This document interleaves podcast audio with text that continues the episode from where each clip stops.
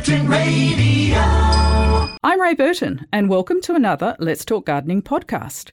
Our mission is to provide listeners with interesting, informative topics and up to date information. My co host is Faye Arcaro, an award winning gardener, horticulturalist, and media presenter. Faye's passion is educating people. Oh, and she loves bugs a lot too. My passion is simply beautiful, healthy gardens, and together each week we cover many great gardening subjects. Saturday morning, and here come the girls, Ray and Faye, with Let's Talk Gardening.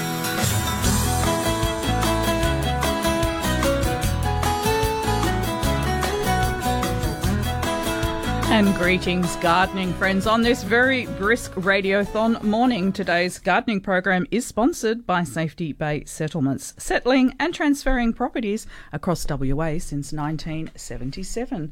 Now, please show your support this morning, listeners, by donating to Let's Talk Gardening if you can.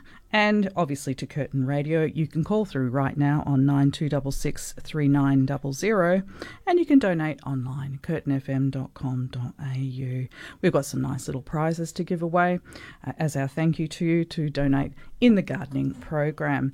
Bev Dering is on the lines and John Glidden is also standing by. And of course, you know our line if you'd like to have a chat with us on air today, 94841927. You can email us by going to gardening at curtinfm.com.au. Big shout out to the dynamic duo Chris Bartlett and Mark Hulton, not forgetting Jim Crinan. And Jim will be back at 10 a.m. Good morning, Faye Arcaro, and it's nice to see you after your sojourn. Thank you, Ray. I Tell us all about it. Oh, well, we did our best to stimulate the economy over there at that just seems so like not you. I know, I What know. went on? But by I was impressed. after a few days, you see, well, for people who don't know, Eddie and I headed over to Cooly Rocks, which is a rock and roll festival that goes on for about four days. There are dancers that come from all over Australia, other than Melbourne this year or Victoria, unfortunately. Yeah. And they there's many dance clubs around, and they get quite dressed up. So there's lots of matching outfits, there's lots of line dancers, there is music in the streets at different venues, there's outdoor dance floors. It's like a big party. It, it is, and it goes for party. four days. There are markets, so they sell retro gear and outfits. Is that and what you bought? Well, I it was Eddie's birthday, you see, so I bought him a, a nice little shirt. It's got some roses and and skulls uh, trimming the shoulders, and with a view to getting a matching dress. But don't tell him that. And uh, then I got a new dress with beautiful roses on it. It's too cold, otherwise I would have worn it today, Ray. Mm. And a beautiful skirt with roses and shoes and Ah, the full lovely. bit. So it, it kind of wears on you after a few days. You get used to seeing all these magnificent outfits. Yeah, I love all And that. and Laura, our daughter, said she wanted a video of us dancing because her partner Zach didn't know, you know, what we did. So um, we took one video, and I thought, oh, that doesn't look very good, you know. So that night we we dressed up. And we got a friend, John, who I hadn't seen for 36 years and recognised him on the dance floor, and he videoed us. So I was able to share that on Facebook, and it received lots of compliments from from friends. Oh, so wonderful. Nice- Yeah, rock and roll, great music, great entertainment, and for a, a lot of the the performers, they hadn't been out a lot in the last year and a half. imagine. Yeah. So everyone cut loose, right? Oh, yeah. yeah. Mm. it was so well attended. They also had car shows or the streets were blocked off and people were walking down the streets, down the pathways, through the malls in the shopping centre. There was a pancake diner there. So the atmosphere would have lessons. been off the off the radar. Oh, it was it's so nice. You know, dancers just talk to each other and And forget about all the issues, right? Just Yeah. forget about all the issues it's in the world. and the for a little weather. they had a polar event where Mm. the the cold came up from Tasmania, Ray, and then I come Mm. home. The verge is frozen two days in a row. It's Mm. freezing. Yeah, it, it is a little nippy, particularly in Jandakot. I know. yes, we've started the fire, so All right, hopefully we'll we can back- keep that burning. All right, now it's a special morning, Radiothon morning. We'll get to that straight away, but we'll go to Henley Brook and have a chat with Peter. Good morning. Morning, Peter. Good morning to you, to all of y'all. Morning. I've got a pomegranate tree, and they bear lots of fruits, you know. But now the fruits have become smaller and they are cracking up before they can become ripe or when they have become ripe. Why does this happen? Well, it is one of the the signals that tells you that the fruit is the fruit is ripe. It actually cracks, and so it's ready for picking and eating. Um, now, the pomegranate is is one of the the pom fruit. So we will actually be joined in the studio this morning at about 8.40 by chris oliver who is an absolute guru on fruit trees and pruning and all things horticultural so we might bring this up with him peter Okay, okay, okay. Thank you very much. you're welcome okay I shall listen to him at about 8.40. yes yes Thanks a lot. Bye. Thanks, Peter. Okay, and getting back to Radiothon, what we have up for grabs in the next two hours is two double invitations to join Faye and I and the gardening team for lunch at the Grosvenor Hotel on a date yet to be decided in July. If you'd like to come along and uh, and uh, join us, that would be lovely. There'll be other presenters there as well. So anyone that donates in the next couple of hours will go into the draw uh, to win one of those invitations and compliments of Kerry at Bigger Trees. We also have four $75 vouchers up for grabs. We'll divide them two for this hour and two for the following hour. If you'd like to win one of those, simply donate between now and, and 10 a.m. and you'll go into the draw to win a $75 voucher from the fabulous Bigger Trees. And we're very grateful to Kerry for donating them to us in our program today. So show your support for Let's Talk Gardening. We're very competitive. and and the tally at the moment stands at $69,855. So we've got to get into the get into those 70s, Faye. Oh we, And- well we sure do and uh, we want to thank Tony Smith from Riverton and Megan Phillips from Joondanna and Jill Stabler from Mullaloo. They donated overnight. oh wow And we'll have some more names to read out as the morning progresses. And as Faye was mentioning, we do have our special guest joining us in the studio this morning, Chris Oliver, all round tree expert. And uh, last time we had him in, he was just one of those people where you want to sit back, let him take over the reins because there's just so much knowledge oozing out of that man.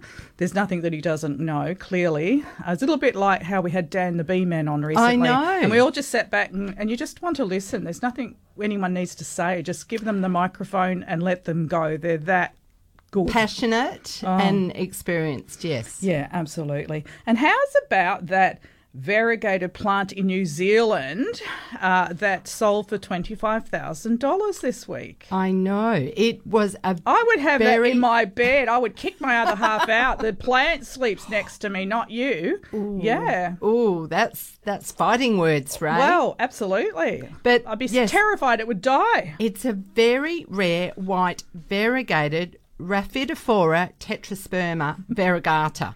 So explain that in in Well, English terms, layman c- terms. You can actually get these in the green variety. They're one of the the philodendron family. They're a climber.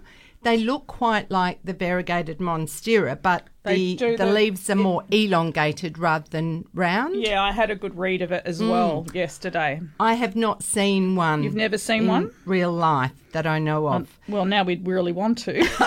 I do have a photo here, Ray.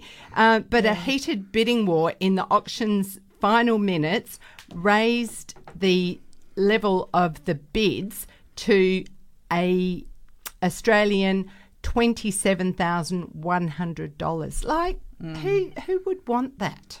Who would Well, want to spend that someone- sort of money? Well, someone who obviously is going to make money out of that plant. Or a collector. It's no, you know, collectors it doesn't worry them if it's their hobby. So the plant had eight leaves, with the ninth just about to unfurl. Yeah. Each leaf has excellent variegation, as does the stem, and is well rooted in a 14 centimetre pot. 14 centimetres. That's That's only like Tiny. six inches, Ray. Tiny, tiny. I know.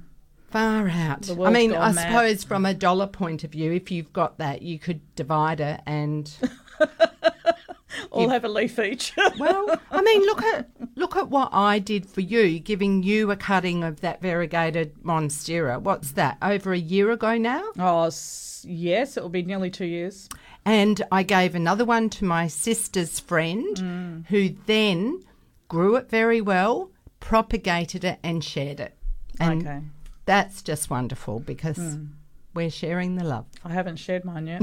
I may not. I don't think you will, but that's that's okay. I know what your plants mean to you. Yes, no, I absolutely adore that plant. It's my pride and joy. And uh, let's get on with things. Nine four eight four one nine two seven. I know we've got some emails to do. And what would Yes, you like to no- do? Well, I was just going to say um, the the phone lines for donations are not the, the ones for calling in with questions. The, Nine two double six three nine double zero. and with two vouchers off on offer, off on offer uh, in the first hour. Yes. and the phone lines being quiet because it's a cold morning and lots of people staying in bed. Most I people reckon- have a phone by their bed. Just do it. Well, I reckon this is the best chance to get your donations in to be in the running for the vouchers and lunch with us at the Grosvenor Hotel. Yes. And um, yes, when people call in, I, I was listening to last weekend's show, and thanks so much to Dr. Daryl Hardy and Mark Tuchek for filling in for me. I know they did a fantastic job, and as did you, Ray. Yes, the boys are great value and they work so well together. And I think listeners just enjoyed listening to their, their knowledge. Mm. That's that's great. good, and it's nice to give other people a turn. I think Yeah. so. That's my defence. Yeah, radio. Um, so I can't remember where I was going with that. I I'm don't know, love. Yeah. but yes, get get them in early. What I was going to say is maybe when people call in, if they could just maybe keep it to one question, because I know you've got deadlines to hit, Mm-hmm. and it's hard for you to to make those spots if the questions go on and on. And plus, you know, there's other people waiting on the phone lines, Mm-hmm. so it is fair if people just can stick to their one question Mm. and keep the keep, don't mind. keep it keep it moving. keep it moving along. Okay, and we do have some uh, questions coming through. But getting back to the beautiful Bigger Trees Nursery, it gives me the opportunity to talk about this nursery, which I've visited many times up in Pickering Brook. It's it's a, it's a huge nursery. It's absolutely immaculate, and it's just one of these nurseries where you can browse around in comfort, easy to get around, and everything is very easy. You know, sometimes you go to nurseries and you, you things are jumbled together and so forth. Everything is just displayed in such a beautiful way. She has everything that you could think of there. Now she is a frangipani tree specialist, but of course frangipanis are going into their quiet time now. She's got a lot of bare rooted stock uh, available. She was telling me during the week that she's got um, a great supply, of citrus trees available at the moment, and of course, you know the bare rooted stock. They're deciduous and ornamental, and a general range of fruit trees. She's got native trees. She's got general shrubs. She's got indoor plants, succulents, proteas, you name it. She's got it, and a fabulous array of gorgeous pots. And you know what I love best about bigger trees is her prices are very fair, very fair. Sometimes you know, you know, you go somewhere and you feel like you're getting a little bit gouged. Shouldn't say that, but sometimes you feel that way. Never feel that up there. Yeah, no, she's very. Well, I've seen photos and it does look very inviting, I must say. And the the cold weather that we're having right at the moment, really for the trees that have still got their leaves Looking on amazing, them, right? They're, Red. they're just Red. brightening Yes. before they drop. Yes. And you and I are matching in our autumn colours today, even though it's winter. We've both turned up in a a burnt orange, would you say? I, I would, but even though the calendar says winter, I still think there's a bit of autumn out Oh there. gosh, you're not living in Jandakot. It's winter at it- Jandakot. Oh, it's I'm big loving this cold. winter. I love to get out and my nostrils, I feel that crispy air and I'm in heaven. I, I was born into the wrong country. There's no doubt about that. You should be living in Jandakot. Wouldn't worry me, see? I just love it. You could grow tulips. You, yeah, I, I know you've got the right chill factor there. Go- Grow a lot of things. All right, we're heading to Menora, saying good day to Diana. Good morning. Good morning. Hi, Diana. How can we help today? Um, I've just moved into a villa in Mount Lawley and I haven't got a big garden space. And I was wondering, could I grow some sort of an, an ornamental tree that has blossom in the spring? Oh, absolutely. And there are such a, a large variety. One of my favourites, and one we talked about recently, is the Prunus cerasifera nigra. And it's a burgundy leafed flowering plum tree. So, Is and- with the pink blossom? yes, Yes, that's the one I wanted. What what do you call it? Sorry. it's uh, you can call it an ornamental flowering plum Oh, thank or you. prunus cerasifera. If you just use the word nigra, I think then that really short circuits Yeah. everything. nigra is N I G R A. And there's another one that's equally as beautiful, and I think maybe the blooms are even more beautiful, and that's the Blireana. But if if you have a look at any of the nurseries um, at this time, there, there probably isn't too many leaves on them, but they'll have photos on the label. And the wonderful thing about these deciduous trees is their leaves can change colour. And then when they're bare, they let all the light in to the ground underneath, perfect for growing bulbs because that leaf litter makes wonderful mulch and it breaks down quickly. And then you've got the next season to look forward to. And I did a count, it's only 73 days till spring. Hallelujah. Who does that? Who who does that? Well, I think I am. I'm going to mark them off the calendar. now, out of those three that you told me, which would you say is the most, uh, the prettiest one?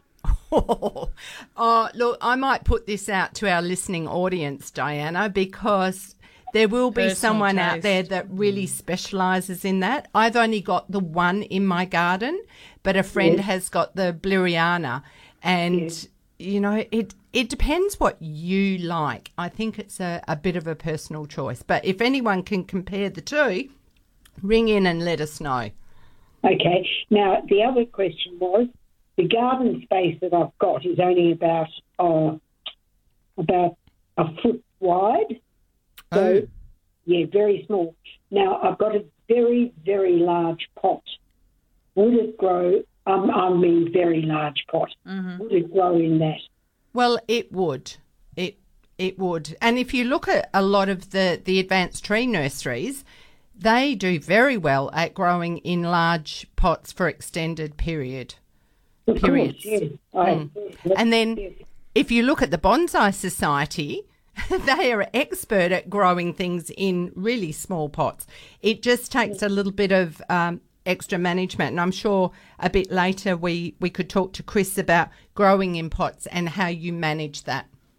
Yeah, because I grew a lilac tree at the last house I was in, in a, a very large pot, and the nursery said, "Oh, you'll never do it."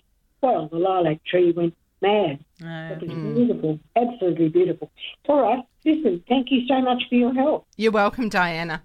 Bye for now. cheers for Bye. that. Bye. And we'll be back shortly. Don't forget to donate if you can this morning. Nine two double six three nine double zero. Back shortly. Curtin Radio. You are tuned to Let's Talk Gardening on this special Radiothon morning, and I will give you that number again if you would a, like to support the gardening team today and Curtin Radio. Of course, you can ring right now. There's people in the board room waiting for you. Some of our lovely volunteers. Nine two double six three nine double zero, and you can donate online. curtinfm.com.au. Keeping in mind, any donation over two dollars is tax refundable. Okay, or deductible, I should say. We're heading to Yanchep. Steve, good morning. Morning, Morning. Steve. Morning, how are we this morning? Where? We're good, thank you. Yeah. Well, marvellous. I was on the way to work. Um, question. I've got two avocado plants in uh, 100 litre, and they're like the cloth bags, like a plant pot bag. Yes? When do you stop feeding them or start feeding them again for spring or whatever? When Because they're all fully green. They've got nice green leaves and everything on them. But do you continue to give them food now, or do I stop, or do I wait until spring? When, when does that happen? Well, depending on what you're feeding them as well will make a difference. But generally, we don't feed a lot in winter because they're not growing. And with the torrential rains that we're expecting uh, tomorrow and in the early part of the week, a lot of the fertilizer is likely to wash away. Oh, So- mine's under a, on a, an internal deck, so it's you get plenty of light, but they're under shade. Okay. Um, how big are they? Uh, probably they're not that big. They're only about three feet tall. Right, okay, yes. So the time, if you were going to plant them out, the time to do that would be around October when the weather's warming up. They will not like the cold, so sounds like you've got them in the best place. I would tend to use a slow release fertilizer, and I would probably only add that a couple of times a year. But Yeah. are you um, on what time are you starting work today, Steve? I'm on my way there now. Right. Well, Chris Oliver is joining us at eight forty, uh, and and we'll be talking all about fruit trees and what to do and when to do it. Winter really is not the the ideal time to be fertilising a lot of things, uh, but Yeah. we also have a fantastic podcast, so you can you can catch up on the show uh, during the week. I have my radio. I can get my radio on at work today, which is unusual, so I can Oh. do that today. So I can listen. Well, So that's good today. oh, that's the way to go I then. could do some stuff. Yeah, I'll get that today. And is that the same with the grapevines as well? Oh no. Well, yes, you don't feed grapevines in winter, but Yeah. Chris is going to oh, talk specifically about grapevines. So I don't want to steal his thunder. I will, I will let him. At the right time. Well, it's the, right time to prune them when they've lost all their leaves. yeah, yeah, okay. Yeah, got that. Okay. All right. And do I have to plant the avocados out? Because being in Yanchep near the coast, it's very windy, and I believe the avocados don't like it windy. Well, That's why they're in a big, huge pot on the deck, so they're shaded. Well, they will do better growing out in full sun and Yeah. oh look i don't know it's one of those things that if you've got something in a pot you have to manage it so so potentially you could keep something in a pot and keep it small and give it everything it needs and it could fruit very well but they're not a small Yep. tree you know they tend to grow six eight meters maybe bigger Yeah, I, I think I think these are classed as dwarf ones. I don't Right. know how dwarf dwarf is. So they might only grow to four metres, but you can keep great, them yeah. small. yeah, just prune them down a bit. But for best results, trees that are growing, going to grow big would generally do better in the soil. But yes, Yanchep's a bit of a uh, catch 22 as far as your, your sandy, limey soil goes. Yeah, yeah. I've got the pH just about right now in the pots, but like I said, the problem I've got is it's really, really windy, and I believe they don't like the wind. So Mm. They don't. Nowhere you can actually put them outside the wind. Right. Yes. Oh, we, we have to make lots of compromises with gardening, don't we? You do, yes. I'll have to move the house around a bit. Or Good get a idea, bigger Steve. property. don't don't tell the wife that'll be the next blinking project. Oh no, that'll be our secret. All right, thanks a lot. Thanks, okay, have a good day. Cheers. Thanks, bye. Bye. Okay, let's head to Shoalwater. We're chatting with Suzanne. Good morning. Oh, good morning. Um, I've got some Samantha roses out the front. Been there for quite a few years, but one of one of them is just starting to get like a white fungus on one of the stems. It's like it's almost been painted white. Um, I was just wondering what it what it could be, or if should I if cut it? you uh, run your thumbnail down it, does anything come away? Oh, I it- haven't tried that. I just wonder, is it thick? Is it a bug? We there's two bugs I can think of. One is a, a mealy bug, and the other is a cotton cottony cushion scale. So they're a little bit fluffy, and if you squeeze them, uh, blood or juice sap will come out. The powdery mildew is often more mottled. It's not really like something's been painted on it. Uh, Um, I'm just walking out to have a look at it now. Um, and if, There's if a bit of powdery mildew around at the Yes, moment. but you would tend to see that more on leaves Exactly, rather than a, than a stem. stem. Yeah, no, I is agree. it on the older, like the the base, uh, and is it old wood or is it green wood? Um, well, it looks like it's killing it. Um, it's really quite dark. Yeah, it does look like a bug when I'm when I'm looking at it properly. Um, The best chance would be to send us a photo, Suzanne, or take a sample to your local nursery, but in a plastic bag so that it doesn't spread. right. Yeah. Actually, I'm looking when I'm looking at it. It has almost now almost over all of that particular one, rose, that seems to be spreading. So, I don't know. Is it? Could it be a bug? It's not moving, no. No, no, but they often don't. Cottony cushion scale and me- um, mealybugs don't. But if you run your finger up and down the stem, you should be able to rub some of that white away. Yeah. Mm. And if you squeeze it, Yeah. juice will come out. Right. So I, I would investigate. If anyone else has got the same sort of thing, the best thing to do, yeah, investigate. Even take a magnifying glass and have a look close up. You may be able to determine some features, some legs, some eyes. Um, if it's if it's a mildew, it will look quite different. It could be furry looking, but of course the bugs can be as well. Um, a- a- Photograph would be yeah, great. photograph. Yes. Are you able to do that, Suzanne? Take a photograph with your phone Yeah, and send it yeah. in? Yeah, certainly. Um, what what is the actual email address that I? Well, I'll put you to? back to Bev and she'll give it to you now. Okay. All right. Lovely. All right, right, appreciate thank you. that. Thanks, Suzanne. Thank you very much. Cheers. Thank you. Okay, and we'll get a photograph of that. I think that would be the way to go. well, don't we you? we do our best to answer questions based on descriptions, Mm. but if people aren't used to determining, you know, what is a, a disease or what is a pest, Mm. then that's a bit hard. So. Yeah, having a look with a magnifying glass, seeing if something moves, but often a lot of the pests don't actually move, they'll stay there. In fact, the other day, Ray, I took a photo of a rosebud and it had aphids on it. And it didn't only have aphids, there were there were aphids of all different stages and sizes. Some were very small, some had wings, uh, and they can give birth to live young. But there were also the skins as they go through their molts. They cast off their exoskeletons. So that was there as well. And a hoverfly larva. So when people look at things on their, their roses, for example, and they determine, oh, yes, I've got aphids, they don't always realise that perhaps there's some good guys there. So having a magnifying glass and taking a closer look, really inspecting hmm. what's there is a good idea. It is. It is. All right. Back to Radiothon nine two double six three nine double zero. We have some lovely volunteers waiting for your call uh, in our boardroom if you are able to donate and show your support to the Let's Talk Gardening team this morning and some great prizes up for grabs.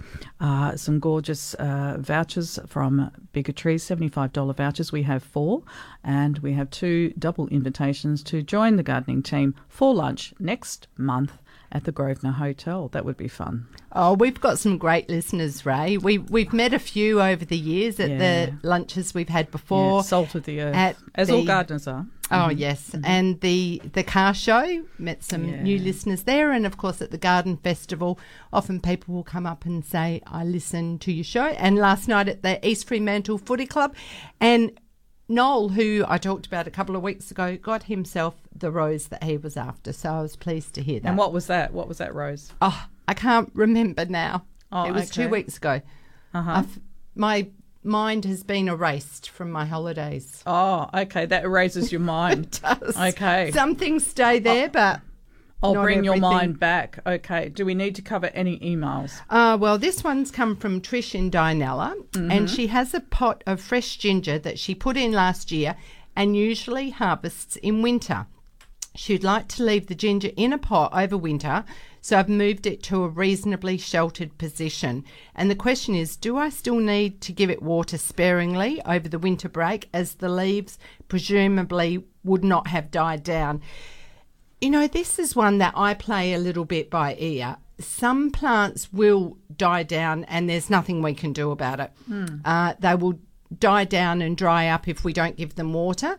With the cold that we're experiencing now uh, in Jandakot, there, there's no choice. The plant will die down and go dormant. So I would stop watering it. And in fact, I recently dug up some turmeric and you know you can leave it in the pot and let it die down naturally or or harvest and keep it dry ready to start watering when it's ready when the weather warms Good up in spring and Yeah. that's what I would do the thing is, if it's in a pot and it's out in the weather, with the rain that we're getting, getting the pl- the plant dies down. It becomes dormant. It's not taking up the moisture, and the level of rain rots the rhizomes. Hmm.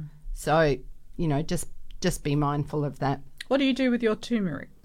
Well, I have stored it in the pantry for the time being, Mm-hmm. and I will replant in spring. I haven't used any yet. Uh, maybe I could bring some in for John. He's pretty good. He's a whiz at uh, turning anything into something Into edible. Yeah. No, I take turmeric tablets. Oh. Mm. Oh, well, I'll for- pot some up for I you just then, was Ray. wondering as well. And the and I've had my COVID jab. Have you had yours? No. You are lagging. The entire the entire gardening team have had their COVID Oh, gosh. jabs. Okay, I will. I'll, I'll put that on my to do list. My Mm-hmm. feet hardly touched the ground. We got in at midnight. I hosted a high tea in the wanna hear your afternoon. excuses, The yeah. next day, I went to Caterpillar Club. What's that? It's not a bug club, that's the Insect Study Society. Oh, Caterpillar Club is for, for little children. So I took my granddaughters. Okay. All right. I shall let you off. I know it's on your I know it's on your list. I know, All it right. is. Now we do Yep. have free lines here, nine four eight four one nine two seven if you'd like to speak to Faye this morning and very soon we will be joined in the studio by Chris Oliver and he is an absolute guru on uh, trees, fruit trees, orchards, edible plants, you name it. Uh, there's not a lot I'd say that Chris doesn't know and he's just wonderful to sit back and listen to as well. And don't forget, it is a special morning to show your support to the Let's Talk Gardening team. Compliments and thanking Curtin Radio for allowing us to do this program every week. Uh, costs a lot of money to run a radio station, and we do have our limitations because we are regulated as a community radio station. Hence, we do Radiothon once a year, and the dollars do help keep this uh, station, uh, the wheels turning. So, that number, if you are able to donate this morning, please do in the gardening program, 92663900, or you can donate online, curtinfm.com.au. It doesn't cost a lot to keep us here, does it, Ray? No, we come to very cheap, Faye. well, a lot of listeners probably don't know, but the time that we we give here is all voluntary, Indeed. Indeed. and it's a love. I love it. I It's I never get tired place. of it. I it's love a happy place. being challenged by the calls from the listeners, and it's our passion and it's our hobby and it's our lifestyle, isn't it? it's our obsession. Yeah, that's right. So we we, just come it. here each week and share our obsession with everyone, and uh, we hope, yeah, we hope you share it back with us. When we drove, when I drove in this morning, I was greeted by the sight of the flowering aloes, which are they just peak Mm, in winter, mm-hmm. and the Pyrostegia venusta, the orange trumpet vine, that is Yes. just out in Yeah, full bloom yeah, at the moment. yeah. Doesn't matter how cold it is. Just makes They you smile. oh, they're winter colours, aren't they? They're bright. In fact, look at us in our know, orange colouring, and the aloes were our Yeah, the aloes were orange, and Yeah. the trumpet yeah, and they vines totally pop, don't they? Mm. Yes. Okay. All right. We're going to have a short break. When we return, we're chatting with Heather about gerberas. Curtin Radio. You are with the gardening team this morning. This is Let's Talk Gardening. And as promised, we have been joined in the studio by Chris Oliver. Good morning. Still ju- adjusting his headphones Good. there. Can Thank you, hear Good us? Good morning, yes. Good morning, listeners Thanks and all. for tracking in. We appreciate that. We'll get back to you in just a moment, Chris. Straight out to the lines. We're in Cooloongup. Heather, good morning. Good morning. How are you? We're, we're great. Thank you. Um, I've just got a question. We transplanted. uh, We lived in Harvey last. We moved up from Harvey last year, and I transplanted a lot of gerbers, and they've been an absolute showpiece. The flowers have been beautiful, but I'm finding the leaves are two toned. Like the veins are very dark green, and the edges are turning yellow. And I'm just wondering what I'm missing in the soil or what I need to do to Oh. get them back to where they should be. Chris will love to answer this. yeah, um, one of the um, the main problems when you get that sort of uh, really dark green vein and then the yellow sort of uh, spreading out from that is, of course, lack of iron. Iron, And, uh, yeah, and, and of course you've got to check your pH of your soil too to make sure that iron can be absorbed. In, So you need to get it between 6.5 and 7.5 roughly to get that absorption of iron. And ha- how Okay. you can do it, you can put iron chelate or iron sulfate two, two Oh, variations. Just mix it up in a bit of water and, and spread it around the base of the uh, the drip line, and see how it goes. It'll take a couple of months generally this weather, uh, Mm-hmm. but that might sort of help. Excellent. But of course, because you're in Cooloongup, Heather, your soil is a little bit more alkaline. So, Yep, that's a good point. Yeah, c- yeah, coastal along the coastal strip. Yep, yep. The the soil is more alkaline, and so yeah. So you, you'll iron. need to adjust the pH there, yeah, and provide them with plenty of humus. Um, gerbers love nice, rich organic soil. Mm, Yep. mm. Yeah, they, they didn't do a thing in Harvey. You know, I came up here and they've gone absolutely stupid as far as flowering goes. and, but then they just started to sort of, the leaves all started to take a two-toned effect, which wasn't, it looks all right, it looks quite stunning, but it's really not what it should do. So, yeah. Oh well, But, thanks um, for your call, Heather. Thank you. Okay, bye. Cheers for that. Okay, back to Chris. What have you been up to these past few months well, since it's we been last very saw busy. you? Um, yes, lots of, of, um, preparing for next summer's retic repairs. Uh, Already, of, uh, yeah, yeah, already, yeah. yeah, Mm. and uh, of course, uh, just little minor problems and just checking out systems, Mm. but also just looking at uh, starting up the pruning system with roses, Yes, particularly. yes. and uh, fruit trees are beginning. Mm. Uh, first of all, all the deciduous, and then following up with the uh, uh, mainly the prunus type um, um, fruits, and then uh, Mhm. finishing up with apples and pears later on in the season on deciduous. Yeah. Mm. So that'll take you right through winter. Yep, yep, All right, and right we have through. we have a question here for you, Cheryl. Good morning. Oh, good morning. Uh, good morning, all. Um, Chris, I've got a passion fruit vine. It's it's one of the WA ones with a sunshine special or sunshine, yeah, sunshine special. I think it is. Um, it's been fruiting and the plant's extremely healthy, but it drops the fruit um, just before it's ripe. Yep. Yeah. Uh, okay. It sounds like it's one of these seedling uh, passion fruit, and you're on the right track by um, planting a seedling passion fruit, because in our climate, uh, the grafted forms of passion fruit just don't last for more than three to five years. Uh, they, they do better in uh, subtropical areas, but it's best to plant sort of a seedling. So that's the first thing. You're on the right track there.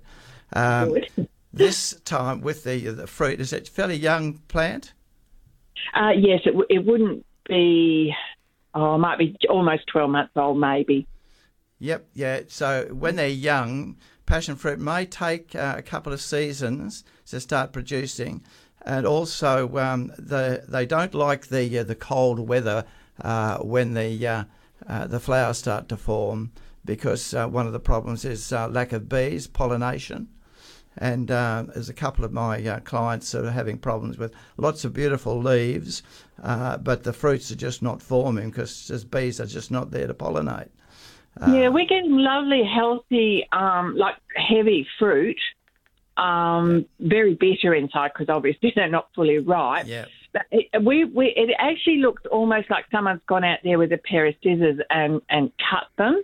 We thought at first it must have been birds, but uh, my partner touched one the other day and it came off in his hand um, with the stain almost cut on the stem.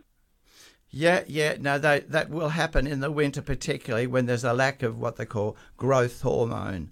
It happens in a, a lot of young citrus trees as well too. You can actually um, purchase a uh, what's called a stop drop hormone spray uh, or a cling cling spray uh, from most of the garden centres, and uh, try spraying that on uh, as the fruit just begins to form, and you'll find that will help a little bit, particularly uh, in the winter. Oh, lovely. Yeah, because it's such a shame because they, yeah, they, they're beautiful fruit, but just not quite ripe enough. Yeah, yeah. Lovely. Thank you so much. We Right. will try that. Thanks, Cheryl. Cheers for that. Bye for now. Bye now. And our number for Radiothon is nine two double six three nine double zero. I was about to say the gardening line number as well, but I, I don't want to confuse people. If you'd like to make a donation, you're dying to say something. Well, I just need to say, get your uh, donations in early because we're just Mm. About at the end of our first hour, and Yeah. there'll be the first draw of the the vouchers. The bigger tree vouchers, Mm. and also one double invite to uh, lunch. Have lunch with the gardening team. So, which and I'm we sure very the phone room to. is quiet, a bit like our calls. So it's, it's your best chance. It is your best chance, absolutely. Get in early as as you can, and of course the number to give us a call with our expert in the studio with us as well as nine four eight four one nine two seven. You get a bit tongue tied with all the numbers and all the Mm. dot coms, Chris. And Chris, we had a call you may have heard earlier, Peter from Henley Brook, Yep. about pomegranate, and the problem that he had was a pomegranate that has fruited well over other years, but this year the fruit is smaller and it's splitting. Okay. Uh, now, with the, the smaller fruit, you may have the ornamental pas- uh, pomegranate, uh, which only produces small fruit. Uh, but uh, the, the, the commercial or the, uh, the fruit tree one is produces much bigger fruit. Um, you know, size of a good apple, uh, and even bigger. Uh, the the problem with the splitting of the fruit is very fast growth.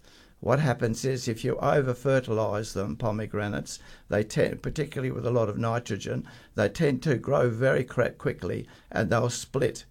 Generally, just too too fast a growth. So just watch the amount of fertiliser. Generally, pomegranates don't need a lot of fertilising. Just a good, organic, healthy, nutritious soil is all they need, and not too much watering. Okay. And what about pruning for pomegranates? Not a lot. One of the things that you've got to watch is that uh, they do produce a lot of suckers at the base, pomegranates, particularly the fruiting types. So just make sure you cut them off at ground level, okay, just to clear that for sure.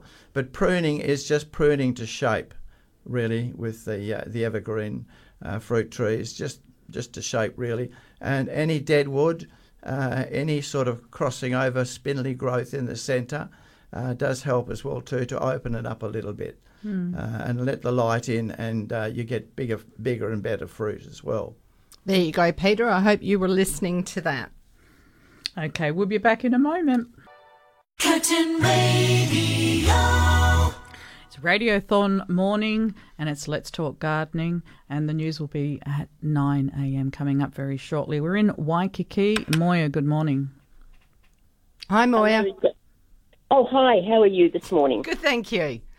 Bit chilly, hey? Oh, I know. I was just listening to the lady with the passion fruit, and the answer obviously was very good. But um, I think we are very keen to get fruit off our plants before they're really mature. And the lady was said it was less than a year old, and I think maybe a little culling of the fruit in the early stages of a tree is beneficial. Right. Okay. Yeah, well, yeah, good, good suggestion, because um, that'll just lead to sort of a larger fruit, and uh, also um, more of a, a faster ripening to maturity. So it's good. Yeah, I've good, a- good point a to bring up. lemonade. Yeah, excellent. I've got a lemonade tree that I air prune, air um, rooted before I left Lake Clifton, and um, I only let one branch have one fruit for about two years before I let it have more. Yeah.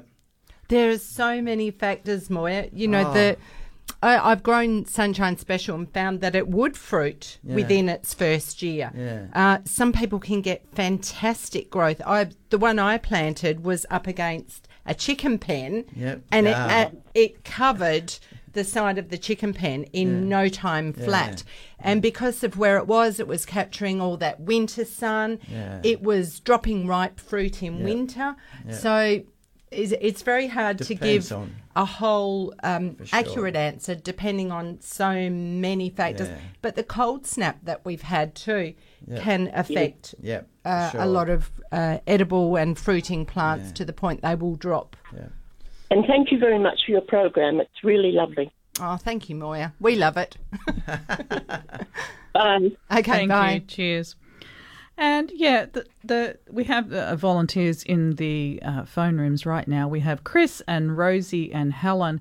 Uh, and I believe things are a little bit quiet. If you give them a call right now on nine two double six three nine double zero and uh, support the Let's Talk Gardening program with a donation, uh, if you if you can, that would be fabulous. And as we said, there are some great prizes up for grabs uh, in this hour and the following hour as well.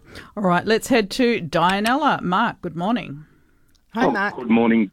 Good morning, gardening team. Morning. Good morning.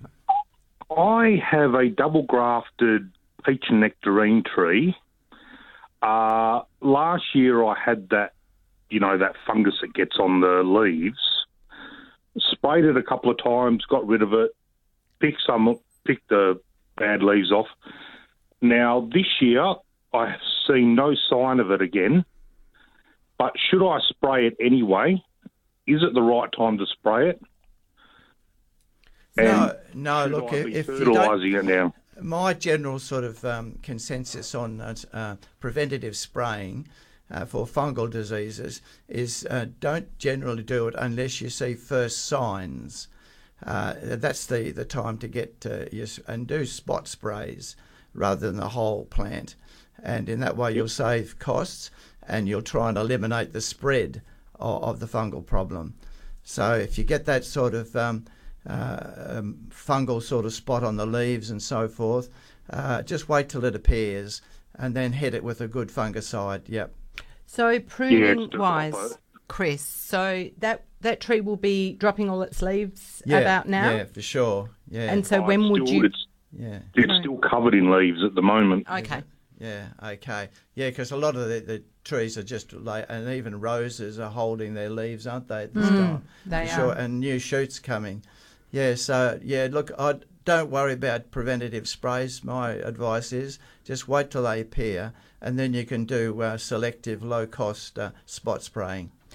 When would you prune that, Chris? When Oh, it's lost all its yeah, leaves? right now, yeah, yeah. Or wait till it defoliates. I always like to uh, uh, make sure the leaves are falling off so you can see where you're pruning. That's the main thing. Yeah, because we've only had it since. I mean, it was quite established, but we only bought it uh, last year. Okay. Yep. So it says it's, you know, it's not very old. And the advice would be keep it to a size that you can net. Exactly. yeah, yeah, yeah. Yep. And the And point to I be do about your fertilising it pruning. now or later? Um, no, you can start to prune now. If a young tree like that, uh, there are two types of pruning I'll be talking about later on, uh, and that will be pruning for training, okay, not pruning for fruit. And so you do two types of pruning slightly differently. The main cuts are the same, but the intention, what you're wanting to do to achieve, uh, varies quite considerably because you've got to get your Okay. training, your, your, your shape of the, the, the, the plant going forward first before you look at fruit. And Chris Mark asked about fertilising. Yeah, fertilising um, uh, is a good time, perhaps a little bit later, but I generally like to fertilise just after pruning. Mm. So if Okay. a tree hasn't lost its leaves, wait till it's lost its leaves, prune, and then fertilise straight after. And use a general all-purpose fertiliser, particularly one if you can with the macronutrients. That's nitrogen, phosphorus, and potassium, and maybe sulfur and magnesium, but also one with trace elements: iron, manganese, zinc, cobalt, and so forth. Uh, so- what I've got here is I've got some rock dust. yeah, yeah. Now the rock dust is used for holding the nutrients, okay, Yep. and, and helping to hold and preserve moisture as well too. But it helps Um, to rock form dust, structure. Uh, the fish emulsion. Fish emulsion Um, is good, yes. Fish emulsion or uh, one of the other proprietary um, organic uh, liquid fertilizers is good. Go Go Juice is another good one. Yeah, I've got Go Go Juice. Um, the fish emulsion got the kelp. Power Feed, yeah, fish emulsion. Power Feed's another one. There's a whole stream Yeah. of them on the markets out there. Uh, Yeah, most of them have come through Green Life. Yeah, yeah. Great. Okay. All right. Thank you very much. Thanks for your call, Matt. Good on you, Mark. Okay. Okay. Right, guys, we do have to go to the news, the 9, 9 a.m. news. Uh, Maureen and Susan, uh, we're aware of your call. Stay with us. We'll be with you on the other side. We've jumped up to 9.9 degrees. We're heading for a maximum today of 19. It will be partly cloudy. The minimum overnight will be 9 and the maximum tomorrow is 16. 100% chance of showers. We're expecting 25 to 30 mils. And overnight for Monday, the minimum will drop down to 4, the maximum 14. That's a very nippy day and there will be showers about as well. And John our research man gave me our rainfall for June, and at the moment we're sitting at 32.2 mils against the average of 120 for June. So I'm pretty sure tomorrow and uh, the next few days might uh, make a dent in that as well. And just a reminder, it is Radiothon morning here at Curtin FM. You are listening to Let's Talk Gardening. Love you to show your support to the Let's Talk Gardening team and to Curtin Radio, of course, by giving the call now. And if you are able to donate on 92663900 or curtinfm.com.au, we have some great prizes on offer to anyone who donates in the gardening show for $75 gift vouchers from the fabulous Bigger Tree Nursery up in Pickering Brook. And there's also up for grabs two invites, two double invites to have lunch with the gardening team next month at the Grosvenor Hotel. Straight back out to the lines. We're in Mandurah. Maureen, thanks for your patience. That's okay. That's okay. My, um, my uh, hello to all of you. Morning. My question to Chris is: I've got a, a couple of silver birches, and I'm just wondering what I can do about um, increasing the leaves. Um, the, one is probably about 12 years old, the other may be about 10 or 12, 14 years old, and they're quite high, about as high as my roof. But in the last few years, there's no leaves at the top of the trees and um, getting less so um, down below. And also, I was wondering whether if I trimmed the top, I have to really get up there and to do that, but whether that would um, ruin the shape of the trees. Yeah, uh, okay, yeah. Now, silver birches generally don't do that well in Perth situations, even in our sandy or even in the more loamy, uh, nutritious soils. Uh, the reason being is that they, they prefer a, a much richer sort of uh, clay type um, humus type soil, as like in Melbourne gardens, for example, in the Dandenongs, they do really well, and they need protection in our climate uh, to really Yeah. do well and produce a lot of foliage. They don't like our harsh winters or our really hot summers. Our easterlies, they don't like. Okay. Yeah, and they don't like the easterlies, the hot easterlies for sure. Yeah, Quite surrounded by uh, uh, um, some olive trees in the garden behind me and things like that. It's quite, yeah, uh, yeah. Yeah. But I, I um, can I?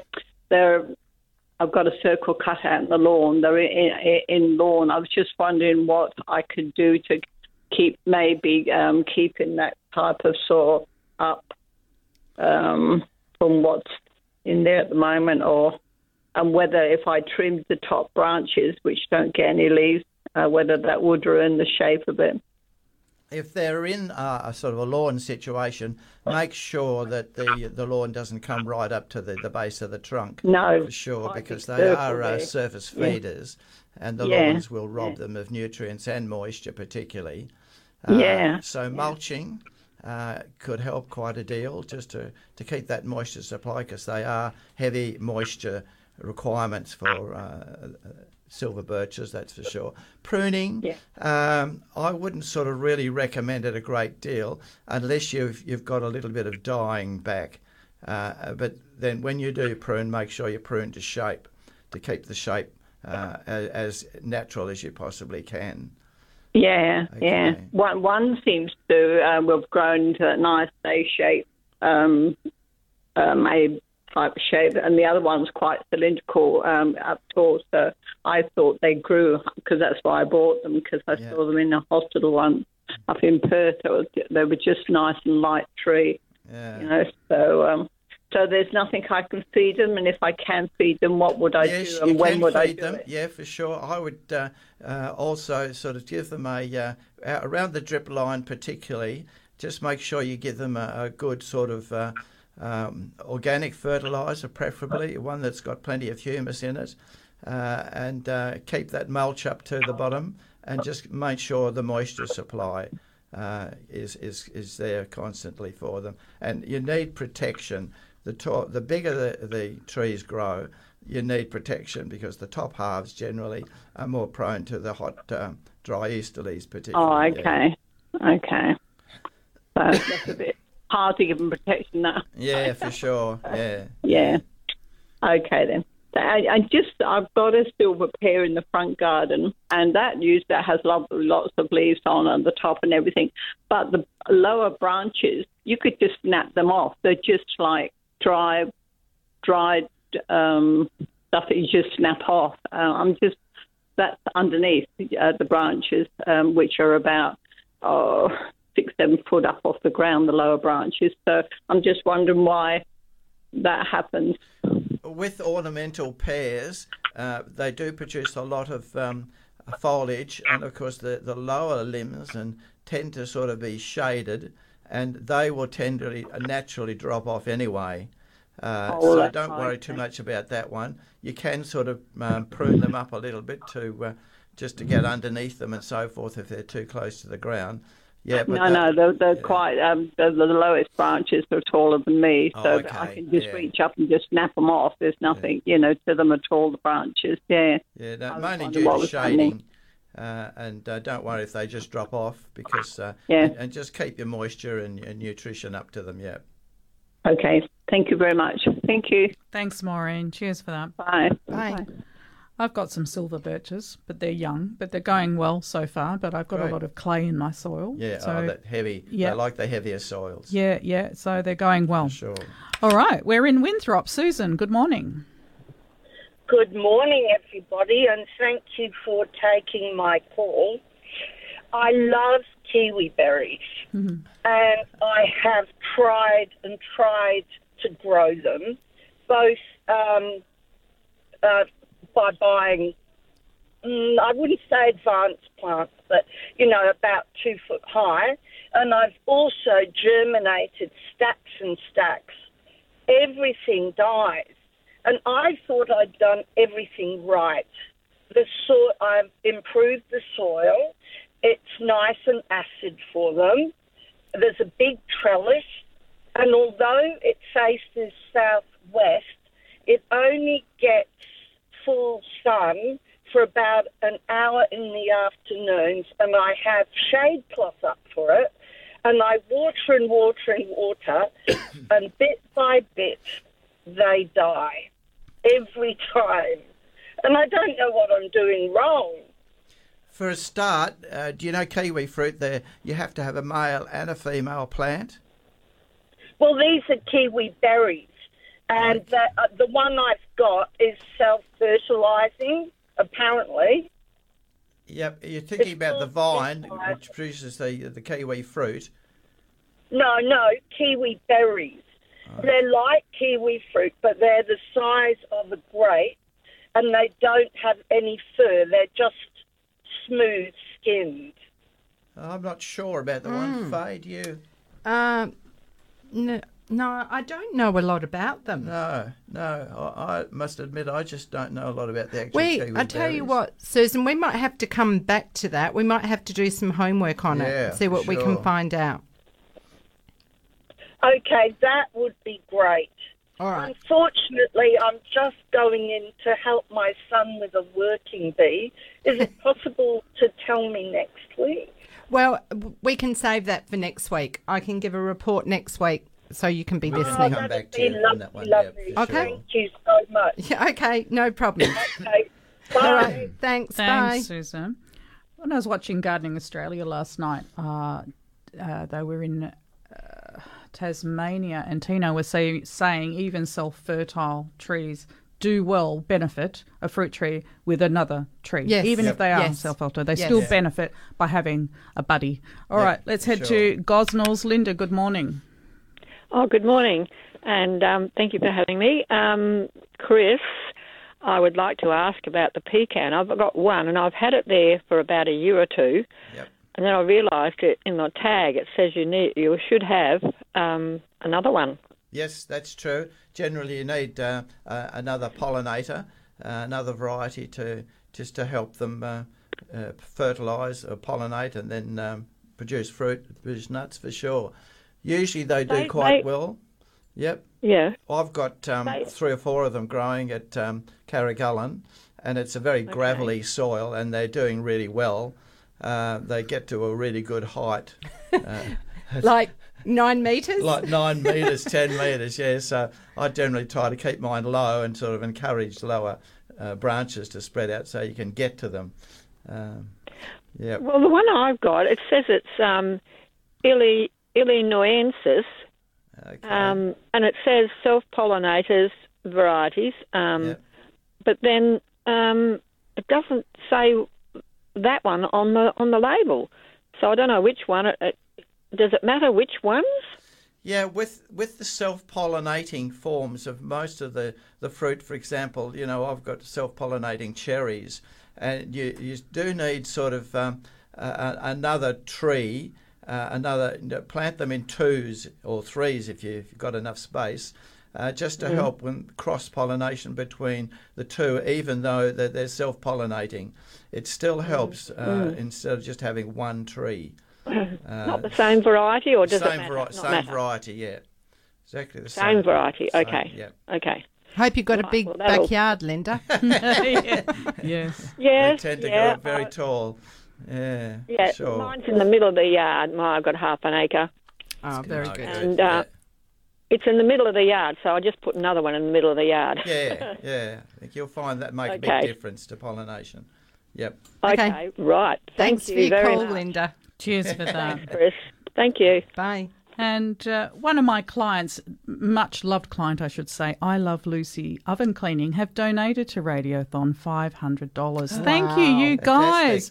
Are amazing. That is terrific. I know they are the most wonderful people, uh, and just so lucky to have them as a client. Uh, yeah, and all my clients I love very, very Well, much. I, These I guys hope they, they become winners for the Uh, first that, hour. That would be lovely, wouldn't it? Okay, because Well yes, deserved. We have seventy-five dollar gift vouchers from Woohoo. Bigger Trees, and you can get a tree for seventy-five dollars, and uh, you'd be very spoilt for options when you go up to Bigger Trees Nursery and have a look at uh, what she has at the moment. Fabulous winter display of It is. camellias. She's got over good. fifty. Have you been up there? Yeah, yeah. That's it's a wonderful nursery. Really is, And yeah. as you say, the prices are really good. They are fair, and that's yeah, yeah. very competitive, and the range is enormous. Yeah. And uh, Oh, I do encourage uh, people to get up and, and check it out. And of course, Bigger Trees have donated three hundred dollars worth of, of product today uh, to Radiothon, and of course, you can also go into the draw to have a lunch with the gardening team as well. If you just simply donate between now and ten a.m., and we encourage you to do so on nine two double six. 3900 and you'll be chatting with Rosie and Chris and Helen. They're waiting for your call and you can donate online too if that's easier curtinfm.com.au and don't forget about us all sitting here uh, uh, waiting for your call on 94841927. Well, the emails have been coming through thick and fast. Yes, let's- so let's do some Knock a couple while you have a So, chance, yeah. over to you, Chris. Okay, there's one from Daniel from Jandakot about uh, pruning his uh, pencil pines. Uh, what I would advise here is uh, if you do prune them, uh, you can cut them down to about half the size, but then you need to shape them back to their original shape again because um, with the pencil pines, particularly, they just look unnatural and ugly when they're just pruned. Um, When they the bang them, they sort of lop them. I've seen that in the streets, and it's just shocking, isn't it? It is. It's Yeah. just. Uh, it's just shocking. It's an Yeah. example of what you say, lopping. Lopping, yeah. Which is a naughty word in pruning. Is- yeah. Because it's the wrong type of pruning. Mm. So uh, if you do cut them, you've got to be careful where you cut them. Follow pruning principles of coming back to a growing shoot. Uh, so that's the important thing. Just don't cut them anywhere, and then shape them back to the original sort of pointed sort of um, growth again. Uh, and if you do that, they'll look natural and come back. Mm, mm. Is there much work involved in that? Like, how much would each yeah, one take? Yeah, like trees that I'm looking at at this uh, at the pictures that Daniel um, um, put through. Uh, there's a fair bit of work because they're older trees, uh, and the thing you've got to, got to get up to the height. Even to cut these down to half the height, you'll you need a good step ladder to get up there. I know you've got a good step ladder. I've got Chris. a good one, good orchard one. Yeah, if you do get a, that's by the by. If you do um, get a safe ladder, always get a, a three-legged ladder. and it's a, the proper orchard ladder, and you get more balance. You can even sort of use them on slightly sloping ground without toppling over because they've got a spreading base as well. They cost a little bit more, but they're very, very much safer Mm. uh, to use. Yeah. Mm. Well, that that's good. Now, this one from Gay, she sent in a photo of some stone fruit. Uh, most of the tree is covered with shade cloth to counteract frost. However, the leaves were like this before the cold weather turned up. So, what can you tell us about that? Yeah, with this one, uh, Gay, um, it looks like when you get this problem of um, the foliage where you get sort of dead tissue on the uh, the outside of the leaves and then also at the tip, okay, and there's no yellowing between the dead tissue and the green tissue, the living tissue, then it's generally uh, what's called a physiological, generally due to atmospheric or soil conditions which would cause that to come about. If you've got the yellow in between the dead tissue and the green tissue, that's generally a good indication of a fungal problem uh, in the leaves itself. Uh, so you've got, it looks like very much to me, a physiological problem, and it's sometimes caused by what we are discussing earlier on about uneven wetting and drying. Uh, the plant sometimes in our weather conditions where you get a hot day and then followed by a cool day and a bit of wet water, uh, uh, and they just can't cope with the rapid changes of moisture and drying in and out. Uh, so that's probably what uh, caused it. Mulching will help a great deal to sort of um, uh, prevent that sort of quick, rapid drying out. Uh, a, great, a great deal. So that's what I would suggest: mulching, and the trees will bounce back into shape again uh, with this one because it's it's just a temporary sort of correction of some physiological problem. Mm. All right, that's great. Thank Yep. you, Okay, Chris. well said. Okay, if you'd like to have a chat with Faye and Chris this morning, nine four eight four one nine two seven. Back in a moment. Curtin Radio. You are listening to Let's Talk Gardening, 23 minutes after 9. You have approximately 40 minutes to get your Radiothon donation into the station. Support Let's Talk Gardening. Uh, if you can, that would be wonderful. Give us a call on 92663900 or you can donate online curtinfm.com.au and keeping in mind that even a two dollar anything over two dollars is tax deductible and uh, you're supporting a great radio station and what else can I say, Faye? Well, we're here every week. We hope we're doing a good job and keep, keep getting keep us up at six o'clock on a Yes. freezing cold Saturday morning. I we know. love it. Well, Uh, we're here for them, but we're here for us because of course we, we do love it. We love it. Now, Chris, we had a call right before you came on about avocados and growing in pots, and the reason for this was the location was Yanchep, and I know avocados are a, a tall growing tree, and ideally they'd like to be in the ground, but there's problems with coastal soil, so Yeah. these were in a pot. What can you recommend? What I suggest um, with growing any uh, fruit trees in a pot, first of all, um, if you're going to put them in a ceramic pot, generally ceramic pots only have one central drainage hole. Okay, so Yeah. they need drainage, good quick drainage, because the roots need oxygen, they need to respire for quick growth. So use crock or just broken up sort of um, uh, ceramics to cover that hole first, so it prevents the humus going through and, and choking up the base of the pot. Preferably use a large uh, plastic pot. Uh, and when you select the pots, make sure you select a pot that just doesn't have drainage holes at the base, but has drainage holes at the side as well. And then you'll get far better um, more um, oxygenation right through. Uh, so that's a couple of quick hints on growing that. Make sure you've got a, a good potting mix that has plenty of humus in it and that doesn't um, drain too quickly because if it drains too quickly, you'll need to water it more often. But of course, the, the, the better side of it is that it'll grow rapidly. But you must remember to water it a lot more often if it drains very rapidly. How much fruit would you expect to get in a pot? Like, do you have to keep it, keep the plant trimmed? Yeah, yeah. With avocados, particularly, their root system grows very rapidly, so you really need to repot it uh, quite often, every two or three years, really, to get the, the good nutrition going through. And, and yes, you may have to trim it because if you find a bit of drying out where the water doesn't get to it or you don't get the water down the bottom, this is one of the problems I find with people. When you water pots, particularly large pots, you don't get the moisture right to the base where the, the moisture is really needed, and you get this drying out. And at the shoot, then of course gives you uh, little dry, dead patches throughout it, which need to be removed. So when you water your pots, make sure you give them a good saturation, a good drenching to get that moisture right down, But- and then you don't have to water as often. So would the ben, uh, the addition of a wetting agent Definitely, help that? yeah, A wetting age is useful, and of course, a bit of the uh, the clay type material is applied to the soil is a great help as well too. Yeah. And so for something like avocados, would you feed them at all in winter? Definitely, yeah, You definitely, would? yeah. I would recommend Because it's in a pot? In a pot, they're very, very uh, good feeders, Hmm. and and keep the nutrient supply up to them. Yeah, particularly with your organic liquids, uh, keep them going even in the winter.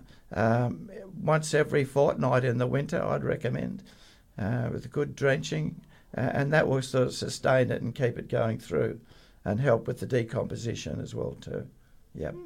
Very good advice, thank you. Yes. Now, it is that time of the year where the fruit trees are dropping their leaves. They're getting close. Well, are any of them completely dormant at the moment?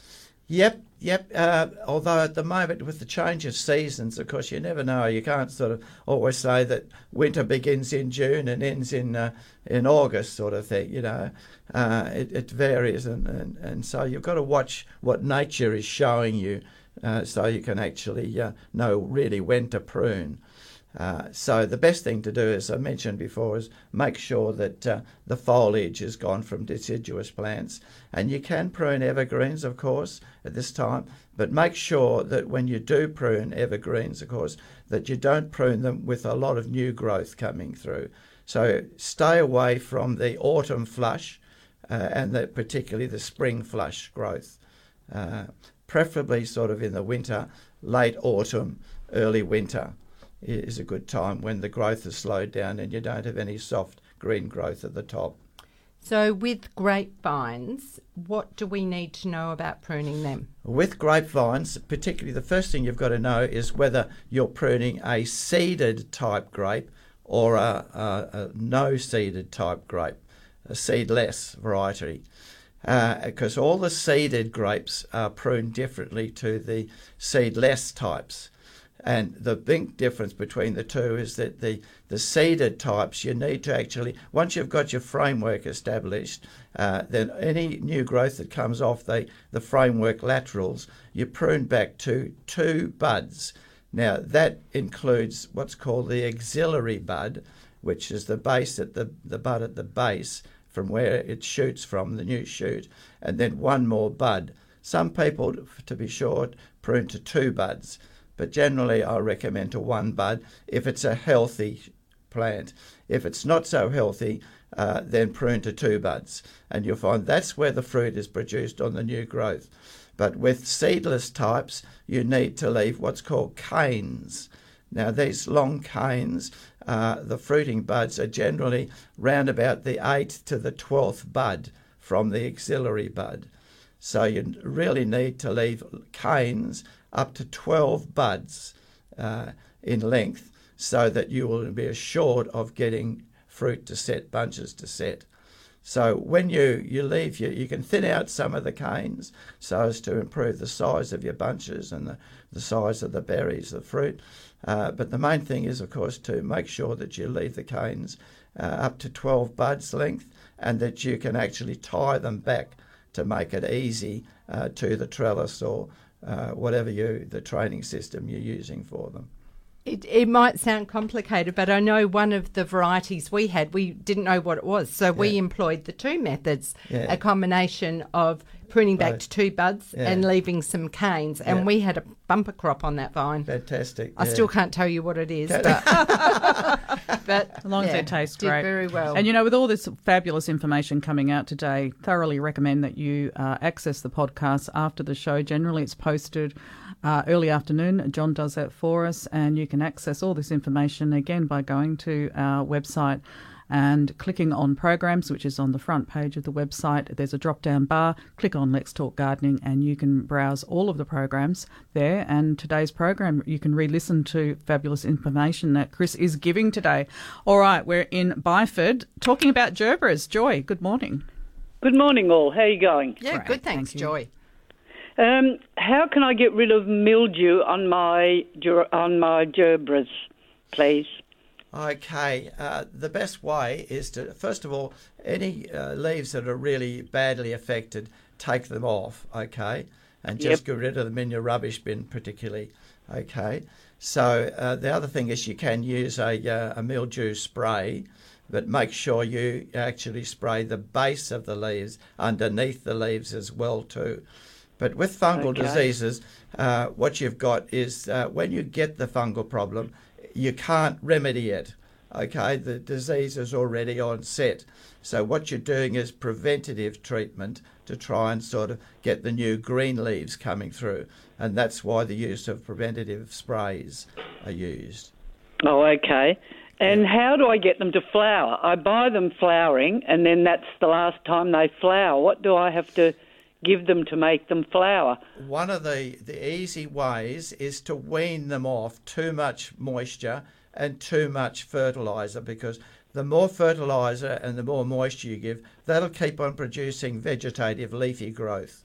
Okay. Okay. So just try and wean them off a little bit, and you'll find that, and also some good potassium based fertilisers can really Yep. help with flowering, and induced flowering. But wean I them off probably water them too much, but when they're in the summer, when the flowers droop, you think, oh, they haven't got, you know, they're dry. But Yeah, obviously, I'm maybe watering them too much. Yeah, well, could in the summer, of course, they they transpire a lot because the, the leaves are very soft leaves, as you know, and uh, they will transpire very rapidly and, and will wilt, particularly again with our hot easterlies. Yes, that we get really 'em up here. them. Most plants just can't tolerate uh, our hot easterlies. I can't tolerate. Yeah. hot easterlies. No, I Humans can't can't either. either. We get them up here big time. Joy, I have memories of a young man named Mark who used to grow gerberas in pots. Yep. And he would use a half strength Phostrogen applied every few days. And Oh, he, okay. he was getting 10 blooms in Yeah. Was every pot. Yeah. Oh, So maybe sort they of- need to go in the pot and get out of the ground. Well, little and often. Well, that way you can control the watering. Yep. So the Yes. mildew problems are because you, there's too much moisture around. So Yeah. if they're they're in a pot, you can make sure that you hand water without Yes. touching the leaves. Yeah.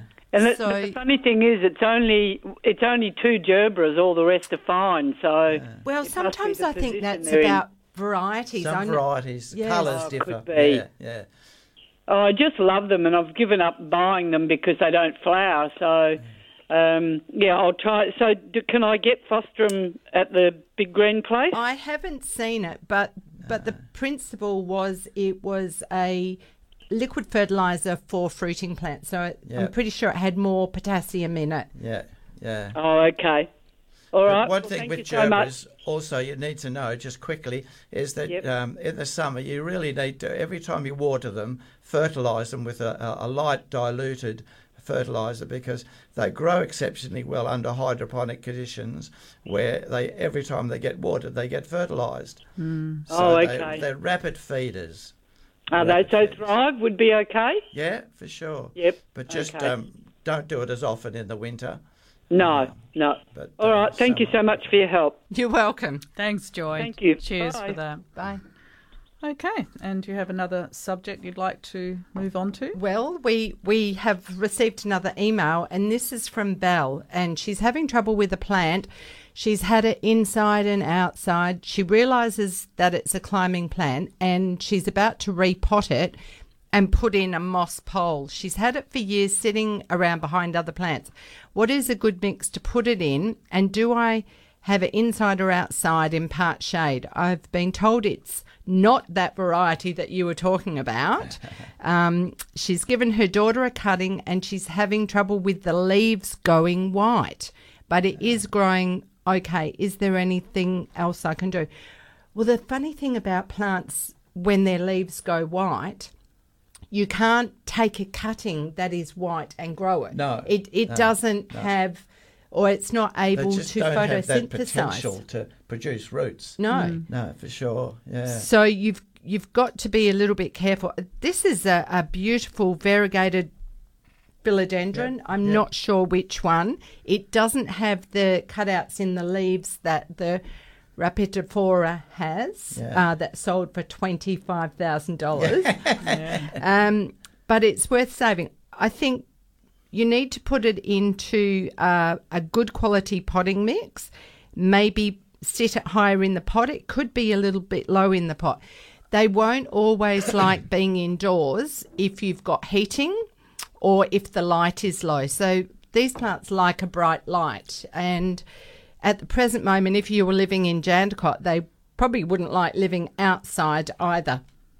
Uh, ideally, they would grow in a hothouse. Yes. Yep. Yeah. That's, you know, Yeah, we've indeed. talked a lot this morning about how can I grow this plant here in this situation? Yeah, well, yeah. you kind of think back to where the plant came from and what it actually likes. Mm. Yeah, So, yeah. what we'd be asking you to do is grow it in the conditions Yeah. that it It's would like, grow in. not mm. about where you want to put it, which Yeah. is it's a compromise, of course, really isn't is. it? So if you can understand what the plant likes and realize that you might not have the best place for it. Yeah. I recently bought a variegated monstera and it is currently growing in the hothouse of a friend. uh, because I know that that's a situation that it would like, and I want the, the other thing to remember is with phyllos and monsteras and so forth is that when you uh, repot it, don't just use a straight potting mix uh, because um, we did it uh, at, at uh, Murdoch TAFE quite a few years ago. We tested about 30 different varieties of potting mixes, and all of them did have too much what's called porosity, too much open spaces or pores in the soil. So I always believe in when you're making up a potting mix, add in some fine cow manure, preferably if you can get it. Uh, pig manure is better, but some fine materials, only about a tenth really of the. That's all you need, but it just needs that to block up the, the large pores, uh, and then the the plant can feed far better, and also can drain slower so you don't have to water it as often. But it Mm. makes a big difference just to add those fine humus particles to try and sort of slow down the drainage, which you you, you really need to do in Mm. most potting for those mixes. types of plants. Yeah. Interesting. Okay, let's head to Mundaring. Margaret, good morning. Oh, good morning, everybody. Um, I'd like to ask, please, if I can lop the top off my avocado tree, which is self-sown and a five, six metres high. I know it's tall, but um, can't get to the fruit. Margaret, you're not going up a ladder to do this, are you? No, no I'm going to get. It. I have got a, a very um, careful tree lopper Okay. to come and do it. Margaret, Yes, I I'm very want- wary when you use the word lop. Chris doesn't like that word. I don't Conjures like up that an word at interesting all. image, doesn't it? Um, it, it? It involves that uh, uh, uh, people that don't understand the proper pruning techniques to prune naturally. Uh, and a lot of tree so-called loppers, if you see that on the side of a truck, don't use them. Uh, because they don't understand the proper pruning technique principles. Okay. So uh, it's important to, to know if you're getting someone in to do that they've had some sort of training on proper pruning techniques and principles. Yeah. I was thinking of basically to reduce its height. Yeah, that's well, it, it needs to be done for sure. The, the main principle is cutting back to a growth area, one of the, the shoots that grows. Don't just lop it in between to leave stubs. Uh, no, no, no, no, That's no. well. Yeah. I would be um, to talk. I can talk to this chap and ask him just to cut back to a certain. I mean, you always cut back to new growth, Yes, for sure. Or Um, or buds. but I'm not sure. tree, I just would like some help as to how much one could cut off a six metre avocado to reduce its height. Yeah, uh, as long as you come back, I've done a couple of those trees uh, over the last couple of years, and uh, we've had to reduce one, for example, must have been about six metres high, huge tree, and because you need special um, ladders to get up, or you know, tree uh, people can bring that in for you and do that job for you.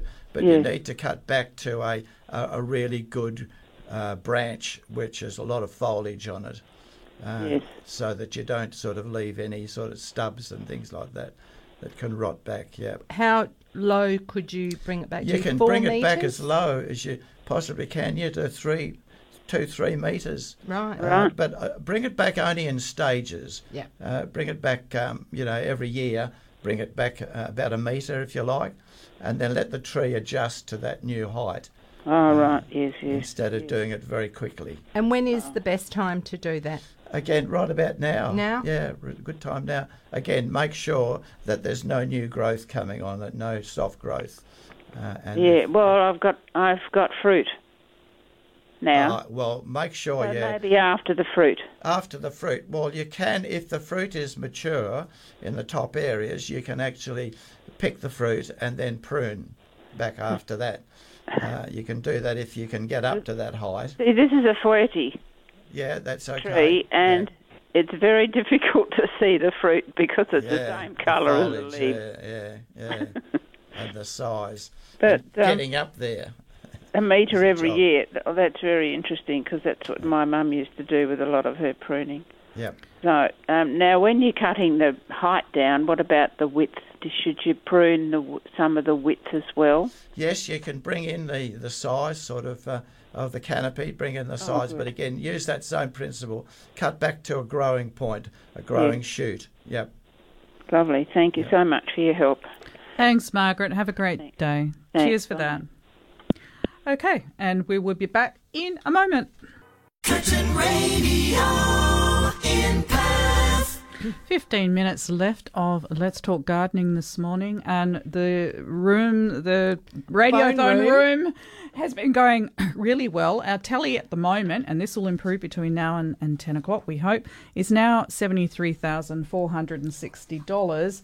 And when we kicked off this morning, it was 69,855. So we've, we've made about $3,500 for the station. No, not we have, our, our listeners have, and we thank you from the bottom of our hearts for doing so. That's fantastic. And a special shout out to June Wreath of Banksia Grow for your donations. Thank you so much, June. Uh, we appreciate that. And I've got lots of other names here to read out, but there's still 15 minutes to go, and we encourage you to uh, back Let's Talk Gardening. Show show everyone how how, how good the, the program uh, actually is. You want And- to say something, Fern? Well, my my apologies. I'm rostered on from seven to eleven in the phone room. okay, so There's you really only- theoretically shouldn't be in here. Apparently, uh, I, I said I could do a couple of hours after the show, so I'll be in there taking calls. But I know Rosie, Helen, and Chris Bart have been in there taking calls, and from what I can gather, with that that Well, tally, Helen just said they're missing phone calls because Yeah. the phones are jumping and they are missing calls. So we ask you for your patience. And all, don't forget you can jump online. curtinfm.com.au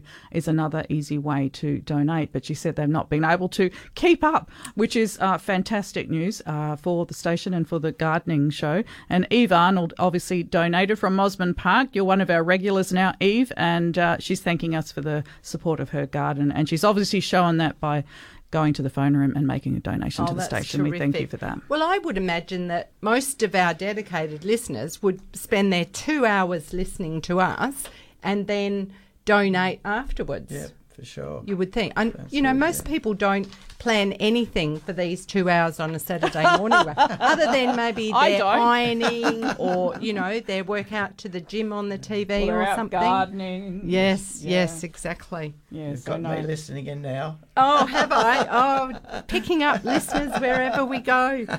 Yeah, Fantastic. fabulous. So, Chris, we've got an email that's come in over lemon tree. Yep. Well, it's uh, Washington Navel. That's the one, yeah. Uh, yeah, from Mary in Phosphile. Mary, what uh, obvious is here that you've got a, a rootstock that has taken over from the original grafted uh, Washington Navel. And the telltale signs here, of course, are the really thick thorns, sharp thorns, big sharp thorns, and the vigorous growth of the uh, uh, the one trunk over the other. So you've got to remove that uh, one with the, the big thorns. That's the rootstock taking over, and it happens a lot. I see this a lot in, in and around the areas where people don't uh, can't distinguish between the two. So you need to um, to take that off right at the very base to allow the, the Washington Navel itself to uh, to keep growing. Uh, you'll find also a telltale little shrunken, wriggled, riveled sort of fruit uh, on the uh, the rootstock, which are not much good for except for making jam. But uh, it's better to keep the, the good Washington navel fruit coming on. So get rid of the old rootstock. Yep, And it is actually the bigger trunk. bigger trunk for sure. Mm. Yep. Oh, well, that's It'll that's your job. vigorous. Now, Chris, we wanted to talk about transplanting. Yep. Uh, we've got a bit of time. Yes, We, go ahead. we've got a minute to a good. break, and Oh, then we'll have a few more minutes. yeah, transplanting. One of the main things about transplanting is that um, we should look at what nature shows us. I'm always a big thing on looking at nature to tell you, for example, uh, how to make a proper cut. Uh, when a branch falls off, say eucalyptus, or something like that, Mm. uh, as to where to make your cut, so as to get that uh, those growth cells uh, to cover and to hide the wound again. Because remember, uh, plants we need to seal their wounds, whereas human wounds or animals we need to heal their wounds. So there's a big difference between healing and sealing. But the main thing in transplanting, uh, when uh, it's it's a long process, we can talk about it later on in another session. But basically, uh, the best thing to do is to reduce transplanting shock. Uh, so with the trees and shrubs up to a certain height, if you're too big, then call in a, an expert removalist uh, that's got the machinery to move the root ball and so forth. But up to a certain height, if you feel that it's able to move, try and what we call root condition the roots uh, to reduce transplanting shock. And what you should do is sort of two or three months, prepare in advance, uh, come in about a third of the distance out from the drip line of the tree or the canopy, and um, dig a hole, or shovel width, spade width, about 30 centimetres deep. Uh, take out that soil all around the whole circumference and then fill it up with the good rich compost. Okay, uh, and then you'll find with after two or three months that the, the root pruning that you've done will grow into that composty soil, and uh, that will mean that you've got a much better root system that's able to cope with the, the gro- new growth of the, the shoot above the soil level. The next thing is, of course, when you're transplanting, don't cut anything back at all except dead wood, thin crossing over shoots, and things like that. Okay? So let nature show you where it wants to die back. And that's the important thing. So you need as much foliage as you possibly can to keep the roots going. Okay? And uh, if you just let nature show you that way, then it's most important. All you do have to come back later on and cut off those dead pieces and, spindly growth and so forth. Uh, so they're the only things that you really need to remove, uh, just dead wood and spindly crossing over growth. Wait for nature. It's most important. Yep. I think of you when I go around my garden and, and I look at my donuts. I know that we've um we've got a break to go to, and we'll be back in a moment. Great. Curtin Radio. You are with Let's Talk Gardening, and today's gardening program is sponsored by Safety Bay Settlements, settling and transferring properties across WA since 1977. Well, the phone lines have been quite hero, but the emails keep on coming. And uh, Anne has sent in a request wanting to know where she can buy an established poinsettia. Well, John had a look for us and he said there is nothing anywhere. It, it doesn't even say out of stock. She's looking for for an established one, so I imagine uh, a tree style. There's Yeah. some. They're just performing in the neighbourhoods at the moment, Yeah, but yeah. traditionally we will see them sold as uh, table decorations Christmas around Christmas time, Yeah. and, and that's it. Yeah, that's when they're out in the nurseries. Yeah. If anyone knows of any established ones, uh, let us know. Yeah, for sure. No, they're very hard to get. Uh, that's for sure. To grow it yourself is the only one. If you get a small one, just strike a cutting, Mm. and uh, away you go. Yeah. For sure. Now, we've also got a, a, a photo sent in from Kath of lemons, but lots of blackening on them. Yeah, you'll find that uh, also the, the blackening on the stems as well too. It's a sooty mold problem, but it's just a superficial problem. It doesn't really affect the fruit or the uh, the stems, and uh, you'll find that uh, it will attract ants. The ants come up and they like the uh, the extract from the the sooty mold, uh, and that's the only problem. The ants won't do any damage either generally, so it's just got to run its course really. And but just make sure you keep on producing, uh, feeding up the plant, giving it high nutrients to keep it healthy, uh, and keep the moisture supply up in the summer. Yep. Chris, ants cause a, a fair bit of problem moving around scale and, Yeah, and other yeah, diseases, and of course, then point, yeah. happening, uh, causing Yeah. the sooty mold. How do you manage ants? Uh, the main thing is uh, what we do is uh, we can actually spread uh, like a, um, a waxy substance, uh, something like glycerine or something around the trunk at the base, and that'll stop them crawling up. Uh, something simple as that uh, is is a good one. Or you can use your Ant Rid or something like that, Mm. to, which we don't like to use. No, we don't. No, no, generally, but just a preventative sort of from climbing up the, the trunk is the quickest um, practical way of doing it. Yeah. And getting onto them when Yeah, when they're first onto seen. Yeah, for sure. Right. Well, what I think we've No, covered well, our subject. you're, getting- you're just about done. Okay. Well, we still have a few more minutes to play. Uh, the phones are going crazy out there. Uh, they're not coming through to us, so I'm not quite sure whether Bev's just absolutely, you know, her hair's sticking three three inches up off her, her, her scalp at the moment. She Uh, does a great job out she, there, She doesn't really, she? really does. And uh, yeah, One of the things I was asked last night, and this was from Michael Barbaro, uh, he has some roses. And you know that controversial thing about oh when should I prune? Some people Yeah. have already done them. Yeah. Oh, Jim over here, he wants to know about his roses too. Michael's are tall, full of leaves. Yeah. When's the best time to prune your roses? Oh, it's a hard one because um, at this time of the year, when you're expecting, as I said before, the season's varying so much.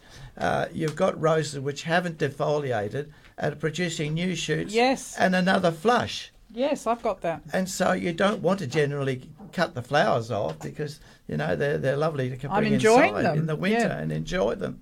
So it's a difficult one to, to say. You know, the, the best advice I can give is just wait till uh, you've defoliated, and even if you have shoot growth, don't worry about it. Just prune them back normally, and it, they'll reshoot again and bring you the flush all at once because what's happening now is you get individual flowers coming on, fewer flowers, uh, and you don't get that lovely, rich, prolific flush that you generally get the first flush after pruning. Uh, so don't worry about cutting them back too much, really. Take them inside, use them for, for decoration, and then you can actually prune them back, yeah, for sure. Now, we don't have long left, but I do wonder what you have seen about the chili thrip. Ah, yeah. the chili thrip. I haven't seen a great deal personally of it around Mm. the place, but um, uh, you can get um, preventative um, f- um, insecticides to do that. But I'd rather look at more natural ways, such as um, using just a, a good um, washing up detergent, um, just spraying that on at regular intervals, and and also the oil, natural plant oil, neem oil, and so forth. those natural ways, but you've got to do it repetitively. Yeah. Uh, and it will gradually starve the insects uh, off and they'll fall off. Um, and it's a slow process, but to do it repetitively, use the um, the natural methods preferably, uh, and neem oil, and um, and just try your washing up fluid instead of washing, putting it Mm. down the drain. Make Mm. it into a spray and spray it on, Okay. and uh, you'll find that works. Okay, and we've got Um, one one quickie question. We're in Gosnells. Linda, good morning. Hi, Linda. Good morning again. I wanted to catch Chris before he disappeared off the scene um, about a rosella bush, which is a hibiscus, but I, I can't seem to grow it. They keep on dying off. Yes, well, they will They because they. Well, I'm not sure that they'll come back. Chris, No, they come um, back? It just dies. It just yes, dies. They don't like winter. No, they they just won't They grow just- in winter. They just hate winter. They just hate our cold, cold. And the only thing to do is to give them protection. Um, like with your mangoes, for example, they hate our cold winters. And if you can give them a protection uh, by just putting a um, couple of star pickets around and some um, hessian just to cover it, things like that, if it's young, um, then that's the only thing you can do, give them protection. But it's it's not you, Linda. It's the plant. It's so the plant, yeah. and it's the condition around that's affecting it. I I just thought, being hibiscus, that it would have been okay here because my hibiscuses are fine. Yeah, no, most hibiscus do well, you know, but the uh, this one Mm. it particularly just doesn't like the cold in our winter. Just dies off from the top and then just gradually just rots. Yeah, yeah, yeah, that will happen. Hmm. Yeah, Okay. yep. Thanks for the call, Linda. Not me. Thank All right, you very bye. much. Thanks, Linda. Cheers Bye. for that. Thank you. Bye. Okay, we do need to wrap things up. Chris, uh, we've certainly got our pound of flesh out of you this morning. Thanks for coming in and sharing. We really, really Pleasure. appreciate it. And thanking the busy, hard-working team, Bev Glidden and Bev Glid. Did you hear what I just said? Bev Daring and John Glidding. No, they're not married. And thank you guys very, very much. Uh, yes, I feel like I'm a bit of a motor mouth this morning. We've got some prizes, uh, names to give out. So we actually have uh, for a Bigger Tree voucher, a $75 Bigger Tree voucher. We have Megan Dyson in Padbury, and we have Nora Larson of Rossmoyne, and we have Josie Hudson of Dudley Park, and Mary Greenwood of Mullaloo. You all going to receive $75 gift voucher from the fabulous Bigger Trees Nursery. Compliments of Kerry Spriggs. Thank you so much, Kerry, uh, for supporting Radiothon this morning. And our two potential guests, double invitations to join us for lunch next month at the Grosvenor Hotel is Janice Pickett of Bedford and Helen Selkirk of Gingin. So, and our tally at the moment, we have a tally is $73,925. So we've created or generated about $4,000 in two hours for the Let's Talk Gardening program, thanking of course, all of our listeners. We appreciate that so, so much. So, uh, your support is invaluable to us. Jim Crinan very patiently standing by. We're a little bit over time. Thanks, everyone. Again, I'm losing my voice now. that's how I'll- much I'll I've been. be That's how much I've been yapping. Okay, your gardenism for the morning is plant so your own heart will grow. Thank you from the bottom of our hearts for supporting Radiothon and supporting Let's Talk Gardening, and we will catch you next week. You want to say something, Faye? Oh, Caro? just I'm off to the phone room after a quick coffee. So if anyone wants to call in, be happy to chat. Uh oh. And okay. take their money. okay. Thanks, everybody. Take care. We hope you've enjoyed listening to another edition of Let's Talk Gardening on Curtin Radio. Happy gardening.